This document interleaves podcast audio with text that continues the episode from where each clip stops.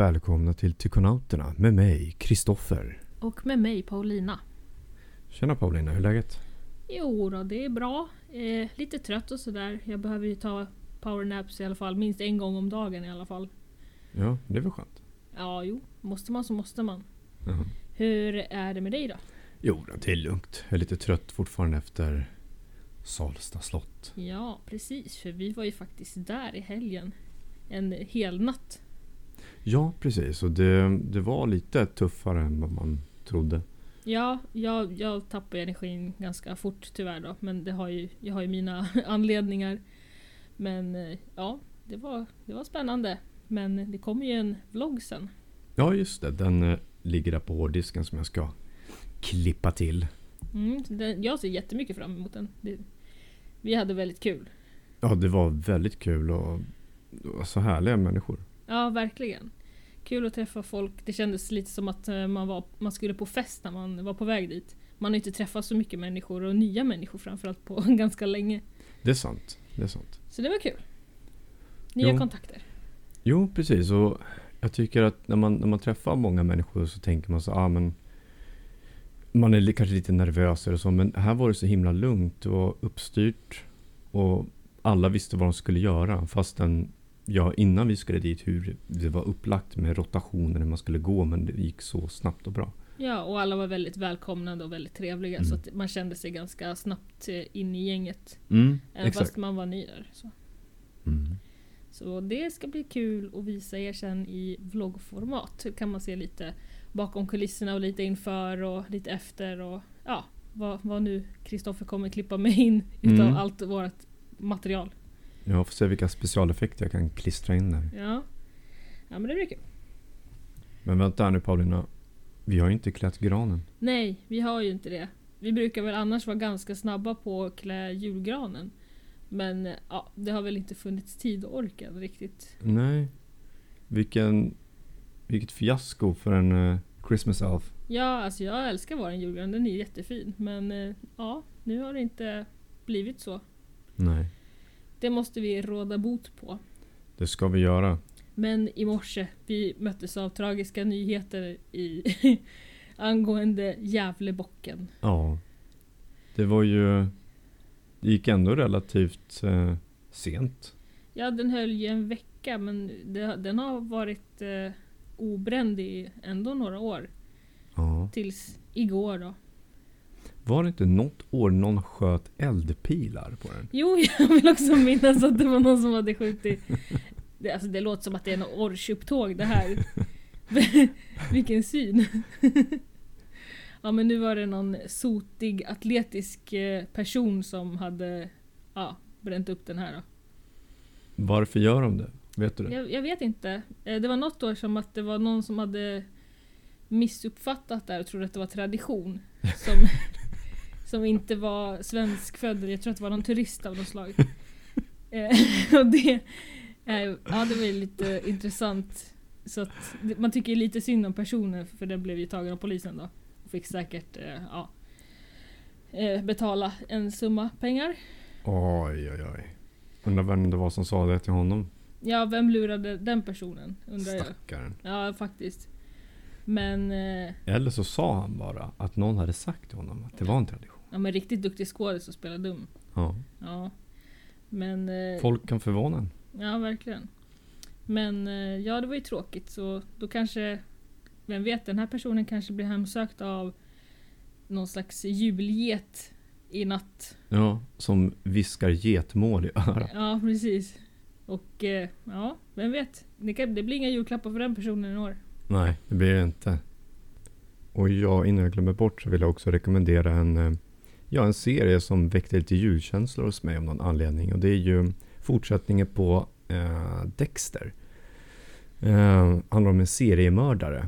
Och eh, nu kör de igång en ny säsong då av den här seriemördaren. Då. Och då har vi lite snö och lite, jag tror att det är lite julpynt sådär. Så om man nu gillar seriemördare och annat så rekommenderar jag starkt att titta på. Ja, jag får ju också lite julkänslor av Witcher-serien faktiskt. Ja, De, ja, det kan vara lite märkligt. Alltså just att det ändå är i säsong ett så är det ju lite vinter och snö och sådär. Mm. är vad jag vill minnas i alla fall. Och eh, nu så startar ju säsong två. Så att, ja. Det kanske ger mig lite vinterkänslor den också. Ja. Och den kommer bli kul att se. Mm. Rekommenderas. Yes. Men vad handlar detta avsnitt om? Jo, det handlar om lite barndomsrädslor. Och så kommer det en egenskriven julberättelse med en mystisk twist på som är skriven av mig. Jajamän. Och lite fun facts om julen och eh, ja, lite gott och blandat sådär. Det låter bra. Så då sätter vi igång då. Det gör vi. Håll i tomteluvan nu. Ja, det gör jag inte. Nej.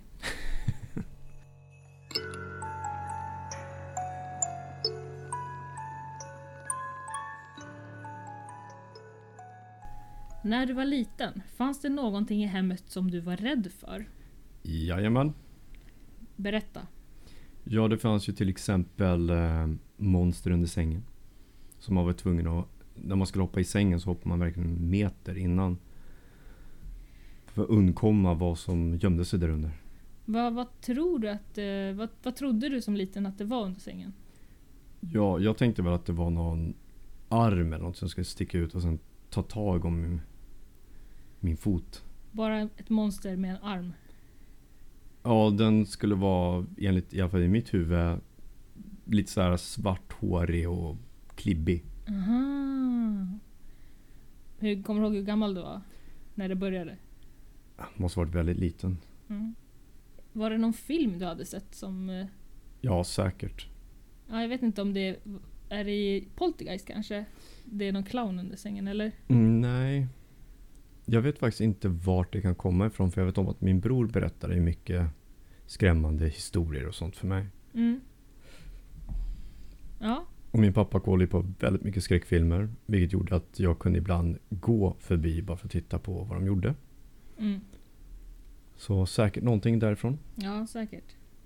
Jag, jag var ju aldrig rädd för monster under sängen men det var för att jag hade så mycket grejer under min säng. Så det kändes väldigt ologiskt att det skulle ligga någon där för det fick inte plats. Det är en väldigt bra taktik. Ja, jag kände också att eh, jag var ganska nöjd över att ha så mycket bråte under sängen.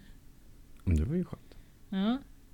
Men det är ju vanligt att man är rädd för någon, något monster under sängen eller så. Ja, för jag hade ju samma sak när man skulle upp för trappan. Man, jag bodde ju hos mina föräldrar i en villa. Och då fanns en övervåning. Och eh, ibland när det var sent, så när man gick upp för trappen, så var man så här, lite rädd för att någonting skulle ta tag i foten. Aha. Ja, vi hade också trappa och bodde i villa men konstigt nog så var jag inte rädd för det heller. Alltså jag var, äh, alltså jag var ju väldigt rädd som barn för alla möjliga konstiga saker. Mm. Men inte det där heller. Konstigt nog.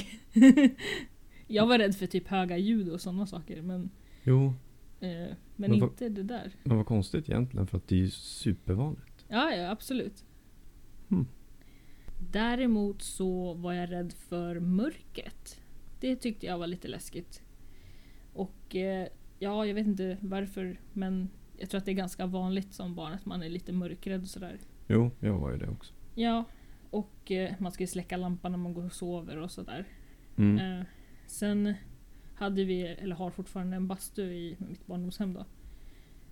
Ibland så kunde ju elen gå när man sitter i bastun. Åh herregud. Ja, och det är lite läskigt för då släcks det ju verkligen i hela huset. Inte bara i bastun utan i hela huset. Så man kan ju inte springa ut och gömma, eller ja. Mm. Så då får man ju stå där eller sitta där eller ja, sätta på igång proppskåpet igen och sådär. Det låter som att jag hade blivit jätterädd om jag hade suttit i en bastu och sen släcks allting och så ska man försöka hitta ut. Ja men det är lite panikartat. Sen inbillar man sig att det du vet, viskar i öronen och Ja. ja. Men sen så, du ska först ut i bastun och sen, ska du, sen kommer du in till eh, badrummet och där är det också mörkt. Och sen ska du ut igen och det är ännu mörkare där. Och så är man blöt, naken och rädd. Och alltså det, halkar man på en tvål. Nej. Vad hemskt, alltså som, alltså som barn. Ja, men det, var, det här kom faktiskt när vi var lite, lite äldre då. Men Men ändå. fortfarande, Ja. det är ju hemskt. Och sen, eh, och sen eh, var jag också lite rädd för att vara ensam också, men det är inte så himla konstigt. Nej. Och eh, ja, Men det var inte så allvarligt så, men ibland så kunde man ju sitta i soffan och skrämma upp sig själv. Jo, Och det tänka på monster eller Mm. läskigheter och sådär. Och så börjar man tro att man hör någon som går och ja. Ja, men det är ju det som när man leker med det psykologiska. Då Mm. kan det ju faktiskt inträffa att man befinner sig i någon sorts egen skräckfilm. Mm. Även fast det är mitt på ljusa dagen så kunde man ändå bli lite såhär, åh nej. Hoppas Ja. någon kommer hem snart. Jag kommer inte ihåg vilken film det var som jag såg som jag tyckte var läskig på den tiden. Sen tänkte jag på det och tänkte på det och tänkte på det. Sen så börjar man känna så här, men tänk om det är på riktigt. Då var jag uppriktigt rädd. Jag hade säkert lampan tänd i mitt rum i säkert en månad. Mm. Jag kommer inte ihåg vilken film det är och det kanske är bra att jag Ja. inte kommer ihåg. Kanske. Eller så kollar man på den om idag så kanske man ja, skrattar lite åt det. Sen kanske man bara ja, det var inte så farligt. Jo, ja men det är sant faktiskt. Men var du rädd för garderoben när du var liten? Ja, det var jag. Eh, Det var mestadels, eh, hos mina föräldrar finns det en klädkammare på övervåningen. Och där hörde man alla möjliga konstiga ljud ifrån. Och eh, det var en dag, tragisk dag, då min bror var extra sadistisk. Så han sa till mig att det finns en leksak där jag kan låna. I klädkammaren. Så jag bara, ah, men vad roligt. Så gick jag in dit och sen stängde han dörren. Och så höll han för handtaget. Nej. Och jag hittade inte lampknappen. Nej. Det var gick helt kolsvart så jag var ju skiträdd där inne. Nej, det Så- blir som i Sjätte- sjätte, ja. sinnet. Ja. Och det roligaste är ju det att det är ju ett konstigt, alltså det är en konstigt ställe. Och man har hört väldigt konstiga saker därifrån. Det var en gång som jag la örat emot där. Och så knackade jag. Och sen så kom det en dunk tillbaka. Och du skulle ju egentligen skoja då och knacka och säga att det, bara, "Ah, det spökar här inne. Ja, Eller något sånt där. Ja, precis. Mm. Så ja, nej säger jag på den. Ja, lite mystisk klädkammare. Ja. Vi hade ju också som sagt en klädkammare på övervåningen också. Men alltså det var ju så mycket brå bråte där också. Det var så mycket grejer. Alltså det är en bra taktik. Men alltså vi brukar ju leka och bygga kojar där inne. Fast vi egentligen inte fick. Det var ju nästan lite mysigt där. nu tror ni att mitt barndomshem helt överfullt men det är det inte. Man gö- gömmer saker taktiskt. Okej? Var det din mamma som var geniet där? Kanske. Jag. Ja, tror alla samarbetade på den fronten. Men vi hade så madrasser och du vet tecken, extra tecken och Ja, du vet allt sånt där, där inne. Och så Så, gamla kappor och jag vet inte vad vi hade där inne. mm. Allt möjligt. Så det var ju lite mysigt så vi brukade ju sitta där inne, alltså typ jag och en kompis brukade sitta där inne och berätta spökhistorier. Då blev det ju såklart läskigt. Jo, det kan jag tänka mig att det blir. Jag skulle inte, jag skulle inte ha gjort det om jag var ung. Mm. Nej men det var, det var, sen blev vi ju jätterädda såklart. Mm. Vi berättade någon spökhistoria så handlade det precis om en klädkammare och en garderob att det skulle vara någon i en, just en sån här klädkammare. Mm. Då vart vi rädda. Jo, Och vi kanske var typ 10 eller, eller något sånt. Ja, så det var lite kul. eller inte? Ja. jo, jo, vi hade kul. Vi fick lite, lite så här. Ja, det var spännande. ska vi säga skräckblandad förtjusning? Absolut. Intresset har ju alltid funnits där om spökhistorier och så. Ja, genom många generationer kan jag tänka mig. Ja. Men jag har också en annan historia från när vi brukade åka på semester till Finland till min farmor. Då fanns det en sån här brunn mitt på tomten där man hämtade vatten. Mm, en sån. Så min pappa brukade gå dit och hämta vatten i en sån där hink som man kastar ner långt, långt ner i brunnen och så tar man det upp re- vatten. är det rep på den och sånt där? Ja, exakt. Jäklar. Lite som The Ring fast ändå inte riktigt. Riktigt så old school ändå. Ja, absolut. Det, ja, verkligen. Och då skulle man ju hämta vatten till bastun då, som är i ett litet sidohus. Som är en sån där vedeldad bastu. Väldigt mysigt. Men då när jag var liten så brukade jag följa med honom och fråga så här vad han gjorde och sådär. Och eh, då skrämde han upp mig och sa att näcken var i brunnen. Så jag fick inte gå så nära. Aha. Alltså han skojade ju jättemycket Jo. med mig och, eh, men skrämde mig också samtidigt. För jag tänkte ju så här, allt, allt som vuxna säger är ju sant. Ja, Och så vet man inte riktigt, skojar han på riktigt eller inte? Då var jag kanske, jag, jag vet inte, sex år gammal eller jag vet inte, mm. något sånt.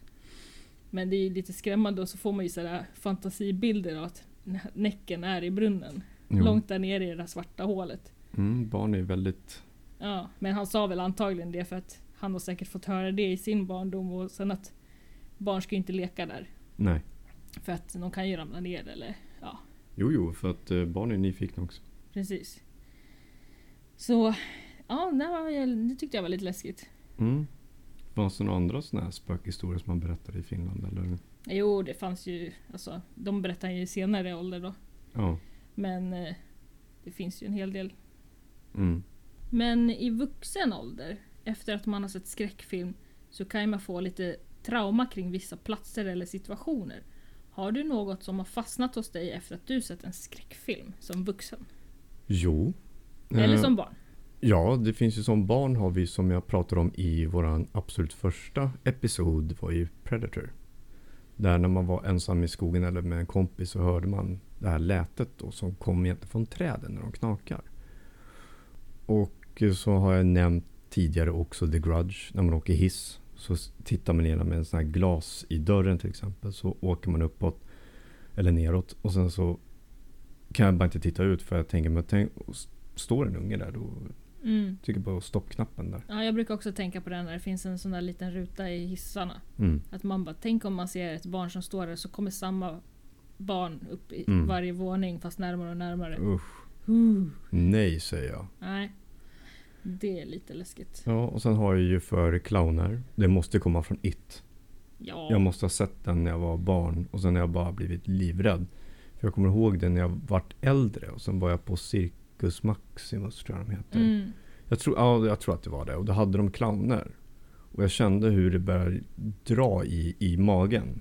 Jag blev jättenervös och rädd. Så här svettas. Och när man har glömt bort vissa trauman. När man, man möter inte clowner varje dag. Men sen när det dyker upp. Så blir det som en kalldusch. Konstigt nog så har inte jag clownfobi. Nej. Men det är för att eh, på finska kanalen när jag kollade på när jag var liten så fanns ett finskt barnprogram. Där det var en clown som var väldigt snäll och rolig och gillade att äta pannkakor. Däremot det som var läskigt med honom, han hade en sån här eh, lärarkäpp. Du vet en sån som man pekar på tavlan och sånt där. Ja, just det. Den skrek. Varför? Ja, den var läskig. Varför skriker den? Ja, det undrade jag också. Jag var livrädd. Oj. Det Så den var... typ pratade och skrek eller... ja, Nej, det får den inte göra. Det var läskigt. Men clowner var jag helt fine med faktiskt. Och det, är, alltså det, det är klart om någon skulle jaga mig, alltså vem som helst. Det är klart man blir rädd. Ja. Men jag har ju också sett It när jag var liten men de spolade... Vi, var, eh, vi hade barnvakt och, och de tjejerna spolade till de värsta delarna. Ja, vad roligt. Så att eh, jag fick ju liksom den här eh, snabb eh, riva av plåstret. Det, det, var, det kanske var skönt då. Ja. Men då slapp du ju när att det byggs upp. Ja precis. Så du kanske besparar dig lite Ja. trauma. Kanske. Det var ja, snabbskolning i clownfobi. Ja. Då har ju jag en liten grej som jag upplevde när jag var liten som ändå hänger med än idag. Det är, jag såg The Shining ensam när jag var lite för liten. En halloween-natt. Ja, jättekul. Mm. Jag kanske var ändå ja, 11 år eller något sånt där. Jag visste inte vad det var för film. Men då finns det ju en scen med ett badkar. Åh nej. Ja, ni som har sett den vet vad, vad som händer. Men även i, än idag, när jag kommer in i ett badrum och de har sett för eh, Draperi. badkarsdraperierna. Då måste jag snabbt dra upp dem för att kolla att det inte ligger någon där i. Ja, just det. Så den hänger liksom med än idag. Och den scenen är, den, den är jättebra. Men den är hemsk. Ja, den är riktigt obehaglig. Alltså, Och se den som barn, det kan inte vara superduperkul. Nej, det, jag, jag sov inte i mitt rum den natten kan jag säga. Nej, det var alltså, det var det värsta jag sett. Ja. Och det var, de hade gjort den scenen så bra just att när, när hon... Den är bra än idag. Oj, oj, oj. Jag bara tänker på det så ryser jag för att röra på sig. Nej. Ja, alltså den är riktigt otäck idag också faktiskt. Och just att på den tiden så använde man inte så mycket dataeffekter eller sånt där. Nej, precis. Och det tycker jag inte man ska göra utan det blir ännu mer läskigt när man inte använder dataeffekter tycker jag.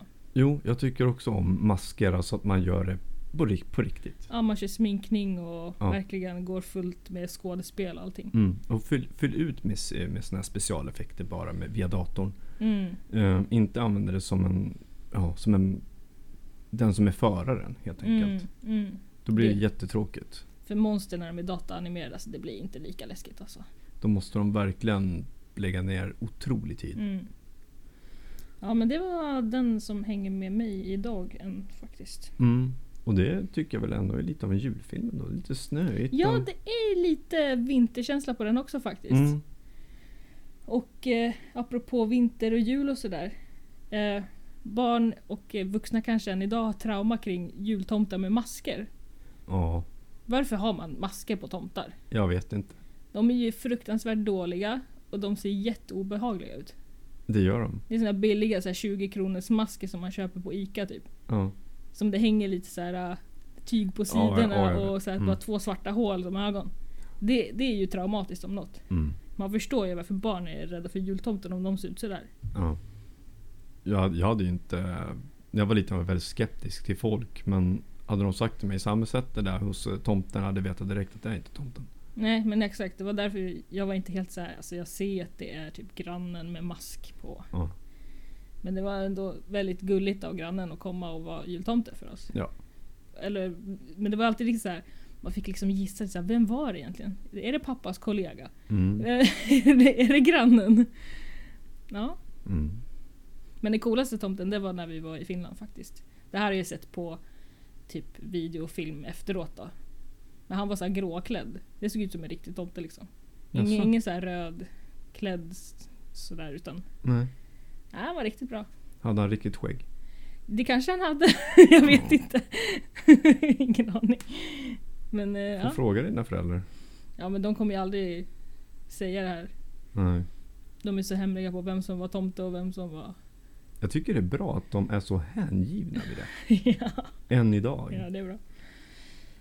Ja, men eh, lite barndomsrädslor om vi kommer tillbaka. Visst hade ni en sån här liten lucka i eran villa? Det hade vi. Som går till en, vad som kallas för kattvind. Ja, just det.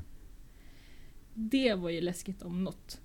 Jo, eh, det var så pass läskigt för mig att jag eh, sa till mina föräldrar att jag kan inte sova på nätterna för att den är där. Och eh, då sa min pappa, men då kan vi flytta sängen så att den blockerar. Mm. Och så fick jag ha så istället. Ja, vi hade ju också på övervåningen hade vi två stycken, tre stycken. En var i kammaren också då. Klädkammaren. Mm. men ja, som sagt, man kunde inte komma in ut därifrån. Nej. Men eh, den ena var lite svårmöblerad. I alla fall på senare tid. Man försökte ju lägga du vet, säng för eller någon hylla och sådär. Mm. Men vi hade lite svårt att möblera det rummet så jag lät den bara vara där. Men alltså jag hade ju mardrömmar om att den stod öppen ibland. Ja.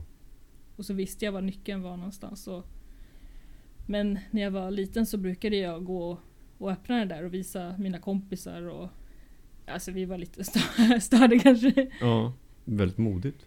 Ja, men eh, sen bruk, ja, öppnade man upp den och tittade in där och lös med ficklampa. Och, Ja. För att man är nyfiken helt enkelt. ja. Men det var ju läskigt där. Och speciellt när det kom, i alla fall hos mina föräldrar där, så huset knakar ju. Mm. Och just de här knackningarna var ju just där vid Mhm. kattvinden där. Så började det så knacka så här, knack, knack, knack. Sen så gick det längs väggen lite grann så här. Ah, Så det kändes lite sådär när man skulle sova. ja, jag förstår det. Och det är ju som en liten, liten dörr bara. Utan handtag, utan bara som ett nyckelhål. Ja precis, så vrider man om och En sen- meter hög dörr typ. Ja precis. Ja, som är typ i ett hörn eller ja. Mm. Ja, läskigt. Nu tror jag dock att mina Barbie-dockor är i en utav de här luckorna. Kanske de lever där inne. Ja, du, jag vet inte vad de gör där inne. De har Barbie-fest. Man hör, eh, på nätterna så hör man fnitter. Ja. Små, små plastfotsteg. Det är en Barbie-bil som kör runt där. Alltså jag måste nästan öppna upp och kolla om de ligger där. Hoppas de mår bra. Jag är, Ja. Jag vågar faktiskt än idag, jag är lite skeptisk till mm. att gå in där. Jag måste bemästra min rädsla. Ja men gör det. Det är spännande. Jag är vuxen nu. Ja. you can do it. Men apropå denna lucka. Mm. Här, jag har ju skrivit en liten berättelse med lite jultwist. Och då kan denna lucka dyka upp i berättelsen. Vill du höra den? Jag vill höra den. Då kommer den här.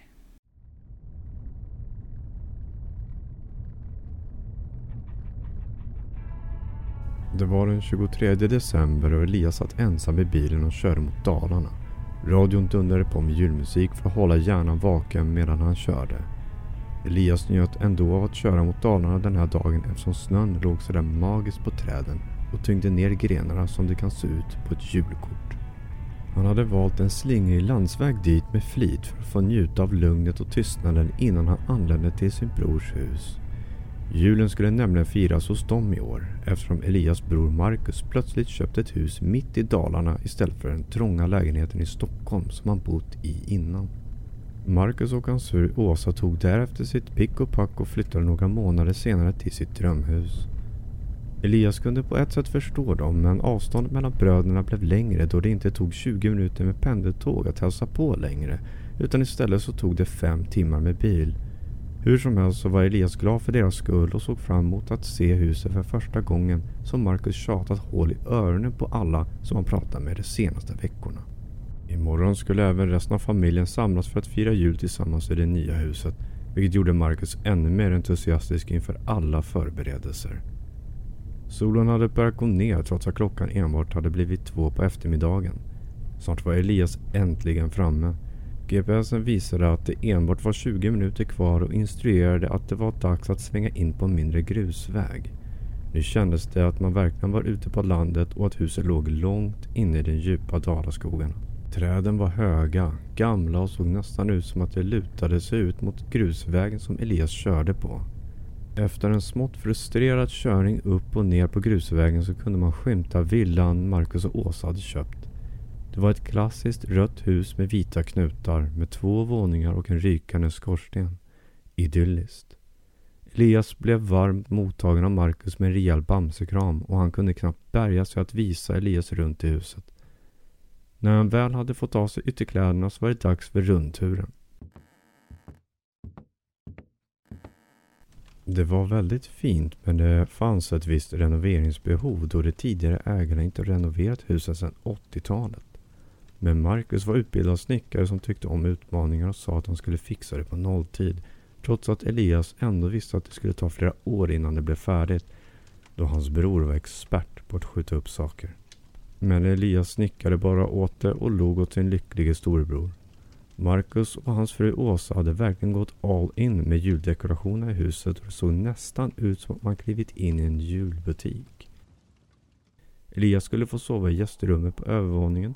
Rummet var stort med blå tapeter, hade snedtak och en kakelugn. Han blev heller inte förvånad över att det låg lite byggmaterial i hörnet av rummet. Allt från plankor till några verktyg som tumstock och hammare. Elias slängde av sig väskorna på sängen och pustade ut. Under tiden skramlade Åsa och brodern på nedervåningen för att ordna kaffe och fika till sin gäst.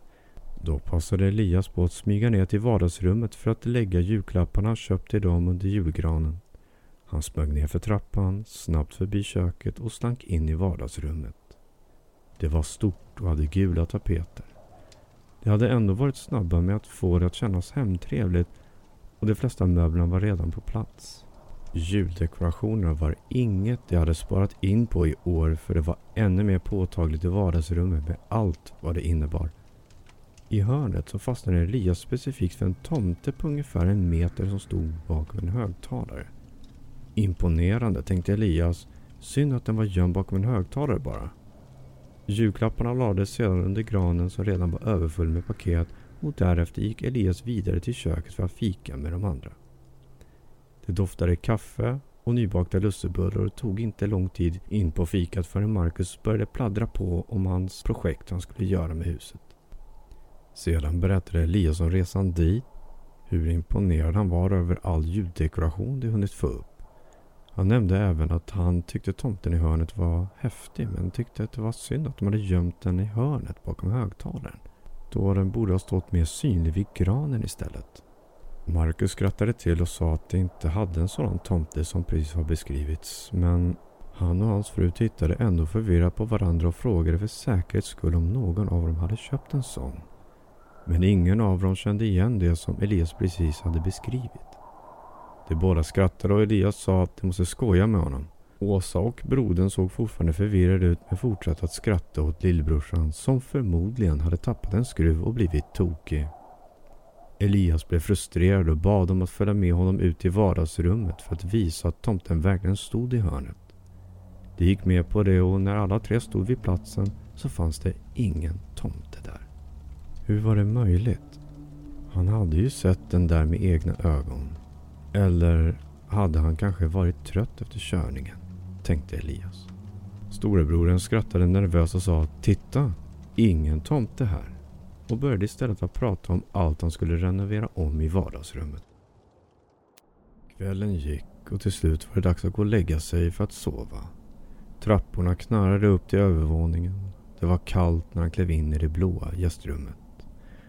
Han tog en extra runda för att undersöka det närmare och upptäckte att i hörnet på andra sidan rummet fanns det en liten vindsdörr i väggen där snedtaket slutade och som förmodligen gick ut till ett tomrum.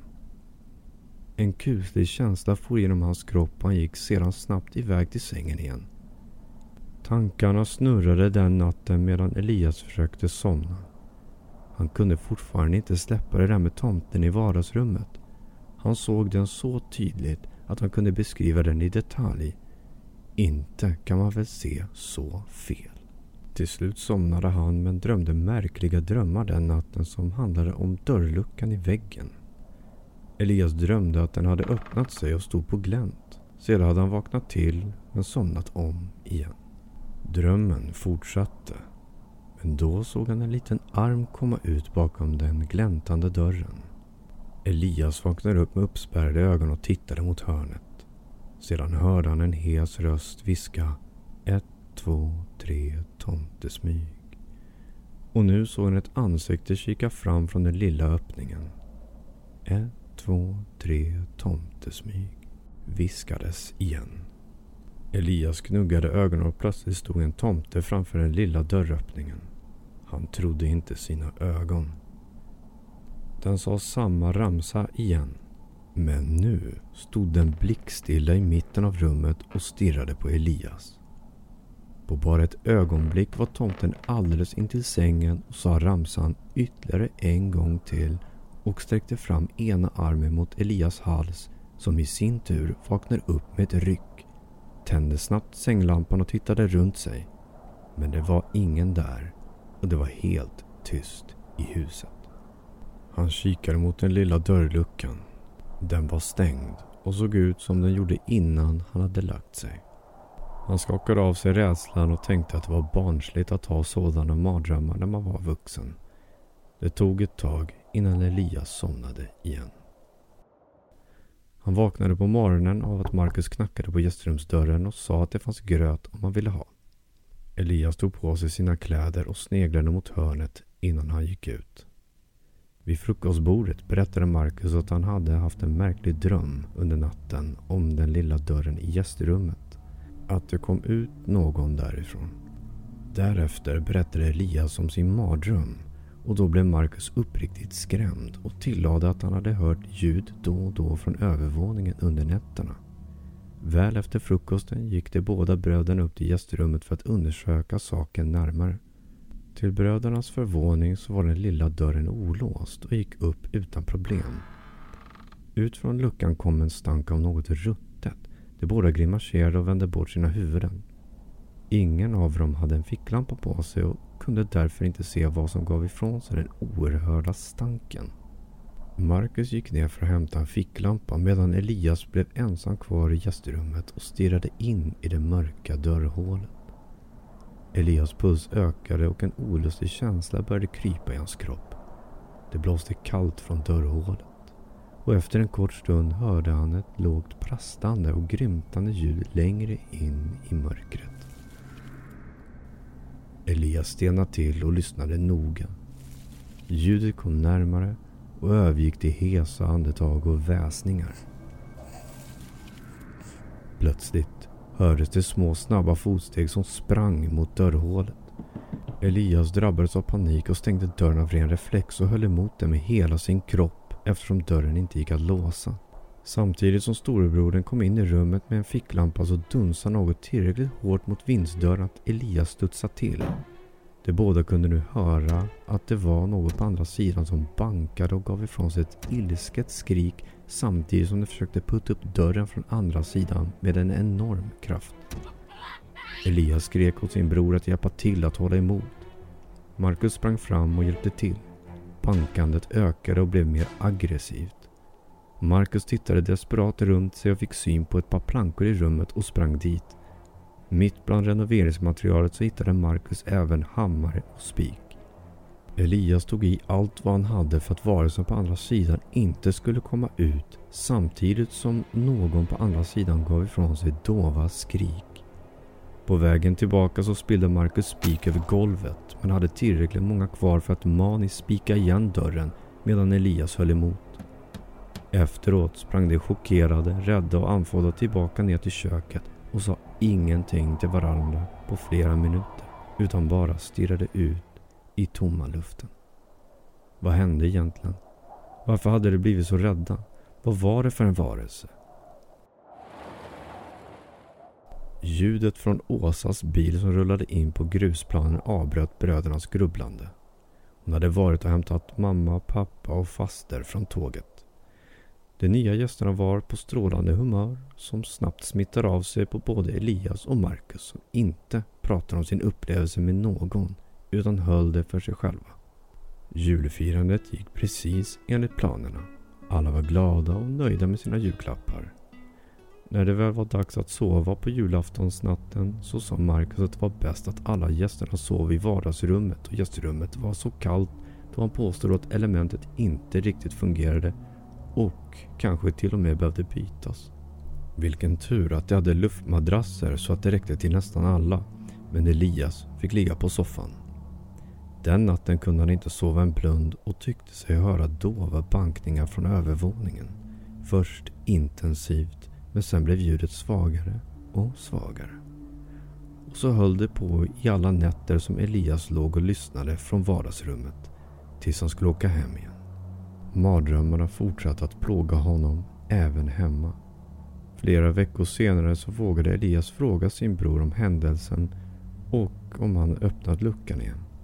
Marcus svarade att han aldrig öppnat den efter upplevelsen utan istället lagt på nya väggskivor på den delen av rummet och spacklat igen hela dörren bakom. Han berättade även att ibland kunde han höra någon som muttrade bakom väggarna på övervåningen. Men bankandet hade slutat för länge sedan. Men istället så hörde han små, små knackningar. Marcus tillade även att han hade återkommande mardrömmar om en liten tomte som viskar med en hes röst. Ett, två, tre tomtesmyg. Och kom närmare för varje gång tills att tomten var så nära att den kunde strypa honom i sängen.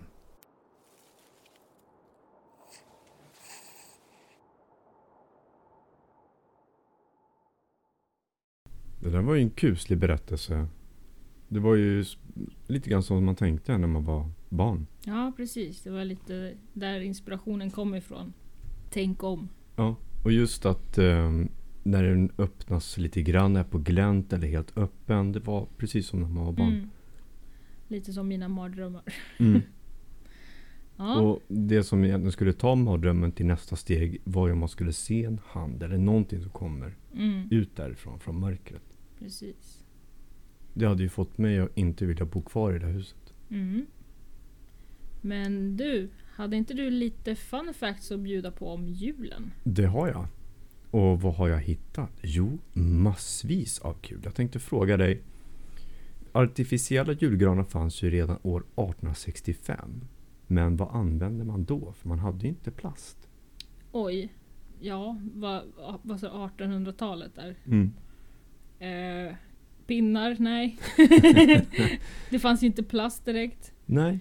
För eh. man använder ju grönfärgade gåsfjädrar. Jaha, stackars alla yes säger jag. Ja det säger jag också. Ja. Det är hemskt.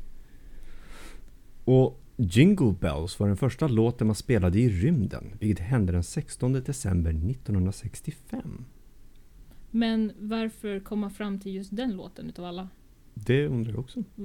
Vad, vad, så, man tänker så här när de planerade det där vid, vid ett st- stort planeringsmöte. Ja. Så bara, vilken låt? Så här, vi kör inte Beatles eller något sånt där. Utan, Nej. Nej men vi kör Jingle Bells. Det, ja. Jättemärkligt faktiskt. Just, Allihopa kanske var Christmas elves. ja, men det är lite konstigt för att jag tänker att det finns ju så många olika religioner i världen och varför skulle Ja. den representera? De tänkte vi kör på något som är kul. Ja. Det, så skulle jag tänka i alla fall. Ja, ja, det var väl lite jultema där mm, om det var i december de Ja. spelade den då.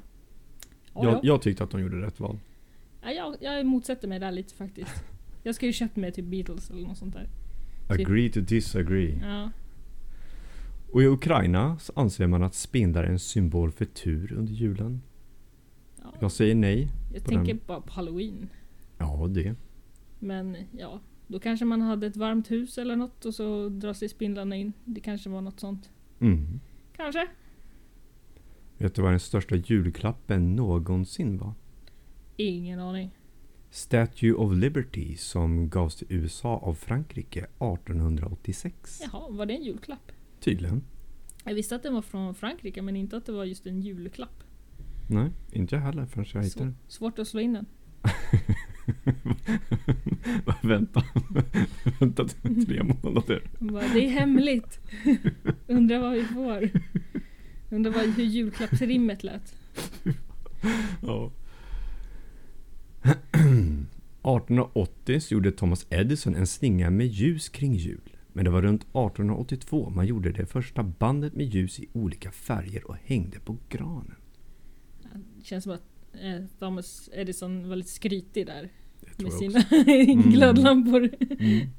Han bara kolla vad jag kan. Eh, det är ingen annan som har det här. Ni, har, ni har tre lampor, jag har ett helt band med dem. Ja. Men ni har vaxljus, kolla här. Här kommer jag med mina lampor. Mhm. Mm. 1843 skickades det första julkortet som idag är värt runt 300 000 kronor. Ja jäklar. Ja, Inte illa pinkat. nej. Sen läste jag att det minsta kortet i världen, julkortet, kan man inte se med blotta ögat. Alltså så pass litet. Men vad ovärt. Det känner jag också. Men då är det så här, i hjärtat så här, är det en sån där varm hjärtehälsning då eller? Jag har ingen aning. Men, det men det betyder egentligen att man kan ju skylla ifrån sig om det är någon som säger att men varför Ja. skickade inte du något julkort förra året? Smart! Så bara, nej men jag skickar ju det minsta i världen. Ah, ja, den, den, det var smart. Ja. Ska Så- köra, köra på den. Ja, I så- år så har jag skickat de minsta julkorten till alla jag känner. Så ni vet. Så ett, bara ett tips, så kan ni säga. Kan tacka mig sen. Mm. Och den julfilm som dragit in mest pengar historiskt är Ensam Hemma. Följt av 2000-talets How the Grinch Stole Christmas. Sen Dr. Seuss The Grinch från 2018. Och till sist The Polar Express från 2004. Ja, det är bra filmer. Det är. Väldigt bra. Något som jag inte hade tänkt på är att Disney World juldekorerar ju också. Mhm. Och deras julljus överskuggar nog de mest hängivna privatpersoner med sina 8,5 miljoner ljus. Ja, de sparar ju inte in på Den elen, elen där. Ja, jag vill inte ens veta vad det kostar. Och Mm. Sen när det går några lampor och så... De har väl ett eget kärnkraftverk. Tänk dig vara den som sätter upp allt det där. Stackars människor. För grejen är den, låter de det stå kvar året runt eller tar de ner och sen sätter upp det igen? Ja, du får ringa och fråga dem. Jag måste nästan göra det nu. Mm. Och att ha en julgran i hemmet är en gammal 500-årig tradition från Tyskland. Och till en början ansågs inte julgranen vara kristet nog i USA så det dröjde ett tag innan den trenden satte sig. Jaha. Så de blev arga på, på en gran. Ja, ja. De tänkte så här, nej den där, Mm. hädelse. Ja, lite så Vi faktiskt. kan ju inte ha ett träd här. Men det är ju ändå lite knasigt att ha träd inomhus. Men å andra sidan, det är ju lite trevligt. Jo, det är ju trevligt, absolut. Men det är ju lite tokigt är det ju. Ja, Om man tänker så. jag förstår de kristna nu. Ja. Och eh, blomman som kallas för julstjärnan i Sverige är faktiskt en hundraårig tradition i USA som förknippas med julen. Hundra år, det visste jag inte. Nej. Det var länge. Ja. Jultomten på ryska heter Jet Maros. Och låter enligt mig som en seriemördare eller Krampus kusin. Jag tycker att det låter som en riktigt eh, ruskig maffiaboss. Ja, Kanske han är också. kanske han är. Därför han har så mycket hjälpredor och sånt där. Ja. Styr med järnhand. Det gör han. Ska vi säga det? Ja. Maffiaboss. Japp. För er konspirationsteoretiker så har ni tänkt på att det engelska ordet Santa kan vara anagram för Satan. Aha. Ja. Det blir ju tråkigt om man råkar skriva fel på sin önskelista. ja. Mhm. Dear Satan. alltså akta er hur ni stavar. Kanske råkar sälja sin själ liksom på köpet. Så kommer Krampus och tar, kastar ner den i korgen, piskar den Ja. med ris och släpper ner den till helvetet. Ja. Men vet du vad jag tänkte på? Det här med Krampus från förra avsnittet. Ja, just det. Alltså varför är det barn som blir straffade hela tiden? Ja, men faktiskt. Vore det inte mer rimligt att Krampus kommer och hämtar vuxna som är elaka? Jo, det är det. Det är ju mycket mer rättvist för att alltså barn är ju barn. Men vuxna, så de borde ju sköta sig. Ja, och det är ju de som lär barnen. Ja och, och, och vuxna är ju alltså, de är ju inte alltid helt schyssta liksom. Nej. Fast de vet bättre. Precis. Eller borde veta bättre. För barn vet ju inte. Nej. Och eh, så jag vill slå ett slag för att eh, Krampus kommer hämta elaka vuxna istället. Ja. Det ska vi slå fast vid. Yes. Ska vi skriva till Krampus? Ja, ja absolut. Dear Krampus. Ja. Ändra din plan. Eller Dear Satan. Ja, Kom och precis. hämta alla elaka vuxna. Ja. Ska vi göra det? Ja. Ska vi skriva det? Yes. Vart skickar man den? Helvetet. Ja, jag vet inte. Eh, Tomten verkar ju faktiskt veta det här med Krampus i alla fall. Han kanske vet var han bor. jo, vi får höra efter. Vi skriver först till, till tomten. Ja. Och så får tomten referera oss vidare. ja, det låter rimligt. Ja, vi köper det. Men vet du vad Paulina? Ja, jag tror det. Mm, tiden har gått.